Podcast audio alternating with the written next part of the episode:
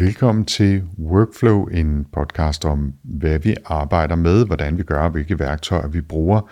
og velkommen ikke mindst til denne fjerde og sidste særlige sommerudgave af Workflow. Jeg har ikke en gæst på besøg i denne uge, ligesom de tre foregående uger, så vælger jeg i stedet at dele øh, tips fra min egen lille hverdag. Øh, der har været to episoder om podcast tips og en om øh, hardware tips, kan man sige. Og denne sidste sommerepisode af Workflow, den kommer til at handle om apps og tre apps anbefalinger, som, øh, som jeg gerne vil dele med jer. Et par af tingene, tror jeg, har allerede været nævnt i tidligere episoder, men øh, det skader jo ikke at, at få gentaget, øh, hvis, hvis altså man synes, de er gode, eller synes man nok bare, det er lidt kedeligt. Men jeg synes, de er gode, og det er derfor, at øh, altså, jeg vælger at dele de her apps tips. Apps tips, det er meget svært at sige. App tips, må det vel hedde, øh, med jer. Og vi starter med en app, der hedder Forest, og ideen med den er måske lidt paradoxalt, at man bruger en app på mobilen til at lære ikke at glo på sin mobil hele tiden. Og man kan tænke på det som sådan en slags øh,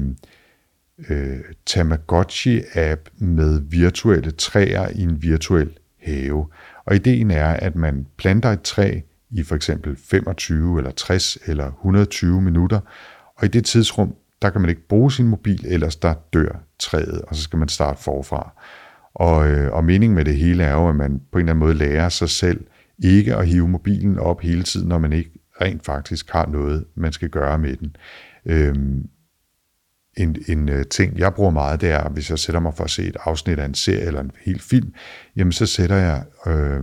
et træ til at vokse i den episode, eller den tid, som øh, episoden af, af serien eller filmen varer. Fordi jeg synes, noget af det værste, jeg kan gribe mig selv i, det er det der med at sidde pludselig, når der lige er et stille stykke i filmen eller et eller andet, så sidder dem sig lidt med sin telefon, og det synes jeg altså er, er en uvane, med mindre selvfølgelig det er er tv, hvor det, hvor det er meningen nærmest, at man har sådan lidt second screen øh, og sidder og følger lidt med på Twitter eller et eller andet, men altså serieafsnit eller, eller film, synes jeg, man bør vi hele sin opmærksomhed, ellers kan man lige så godt lade være med at, at se det, synes jeg. Og derfor så, så plejer det der at sætte øh, Forrest til at, at gro et træ, mens jeg ser en serie eller en film. Øh, man kan så øh, i appen også holde øje med, hvor mange træer man har plantet i løbet af dagen og ugen, og få et, et overblik over sin skov og sammenligne med sidste uge osv. Øh, man kan vælge mellem forskellige typer af træer eller buske, som man planter, og man kan købe nye med point, man også sparer op, når man planter træer. Så øh, en, altså øh, den her slags øh, fokus Tamagotchi, kan man sige, hvor ideen er, at man ikke dimser med den hele tiden, men sætter den til at køre, og så netop ikke dimser. Og så kan man selvfølgelig også sammenligne sig med venner og familier, se hvor, hvor gode man er til at, at øh, koncentrere sig. Øhm, det, som måske løfter den en lille smule op over øh, det rene Tamagotchi-ballade, det er, at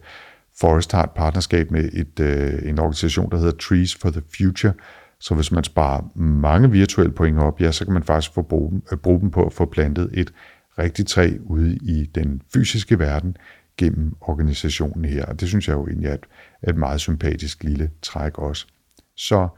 Forest-appen, som jeg tror både kommer til iOS og Android, og som jeg har brugt hver dag, tror jeg i hvert fald i tre måneder efterhånden, og, øh, og næppe kommer til at lægge fra mig sådan lige med det samme. Jeg synes, det er en god hjælp til at opbygge den her vane med ikke at sidde og dimse med sin mobil hele tiden. App nummer to, og det er så cirka her omkring, jeg opdager, at jeg nok skulle have taget et glas vand her med ind i det intermistiske soveværelsestudie på Frederiksberg, men jeg prøver at kæmpe mig igennem det. Men app nummer to, det er en app, der hedder Things, øh, som er en to-do-liste-app. Og jeg tror ikke, jeg behøver at sige sindssygt meget sådan om to-do-lister eller den her slags øh, basal projektstyring øh, lige, lige nu. Man kan lytte tidligere episoder af Workflow, for eksempel med Lars Henriksen fra Getting Things Done Nordic, altså GTD Nordic, eller med Amir fra firmaet Doist, som øh, er firmaet bag min anden favorit huskelisteprojekt-app, nemlig Todoist. Og øh, jeg har brugt Todoist i mange år, som jeg også tidligere har forklaret, men er for nylig faldet over Things, og er altså Todoist sådan lidt utro for tiden. Øh, og Things udmærker sig ved, synes jeg, at have et lidt, et lidt lækre design på en eller anden måde, end en to som kan have en tendens til, synes jeg, at være lige intenst tand for skrabet. Øhm, og så har den nogle enkelte features, som jeg faktisk har manglet lidt i Todoist. For eksempel muligheden for at kunne sætte en deadline for et projekt med nogle forskellige underopgaver, så man meget nemt kan se, jamen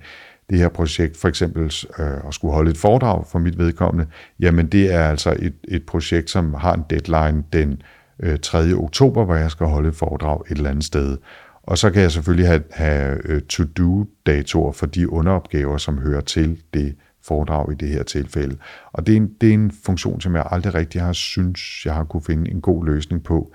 i, øh, i Todoist. Så, men altså, det er jo smag og behag, hvordan man arbejder osv. Øh, og så hører det altså også lige med at sige om Things, at det faktisk er forholdsvis dyre apps. Jeg har købt dem både til Mac og øh, iPad og iPhone, og jeg tror, det blev en samlet udskrivning på i hvert fald 1.500-200 kroner eller noget af den stil, hvilket jo, kan man sige, i hverdagen ikke er mange penge, men dog er mange penge for apps. Men jeg synes faktisk, og har synes meget længe, at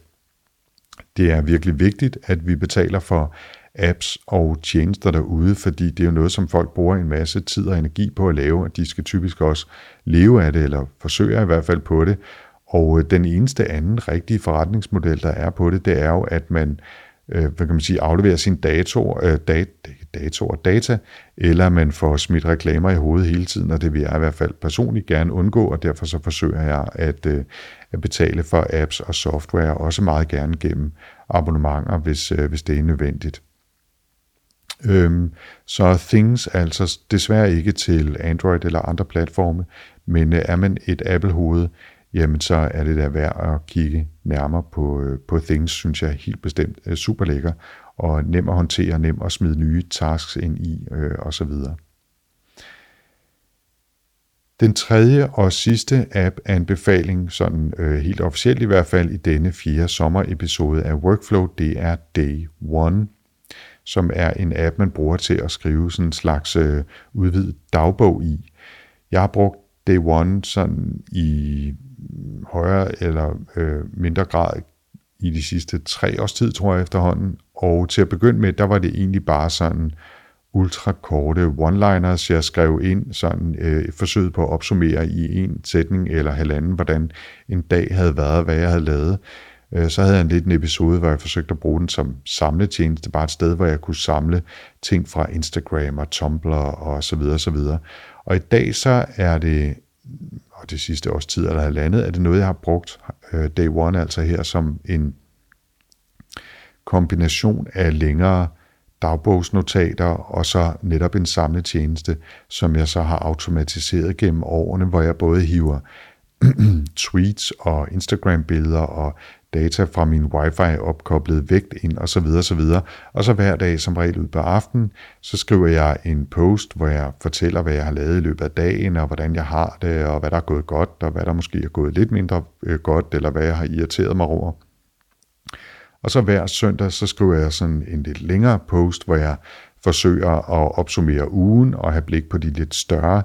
linjer i hverdagen og på arbejde, sådan en slags øh, mini-topmøde bare med mig selv. Og, øh, og Day One, synes jeg, er propfuld af, af gode features, øh, udover at den ser øh, ret lækker ud. Det er lækker design, og den også kommer til, til alle mine øh, Apple-platforme.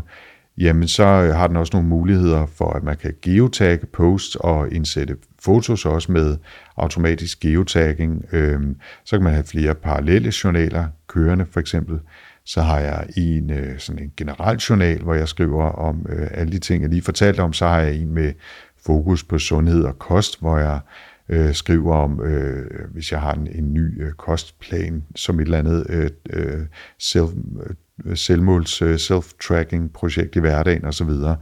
Øh, og så har jeg også en journal, hvor jeg lejlighedsvis øh, tager selfies øh, og dokumenterer alderens uheldige indflydelse øh, og så altså som nævnt den mere generelle dagbog, som jeg, som jeg bruger til hverdag. Så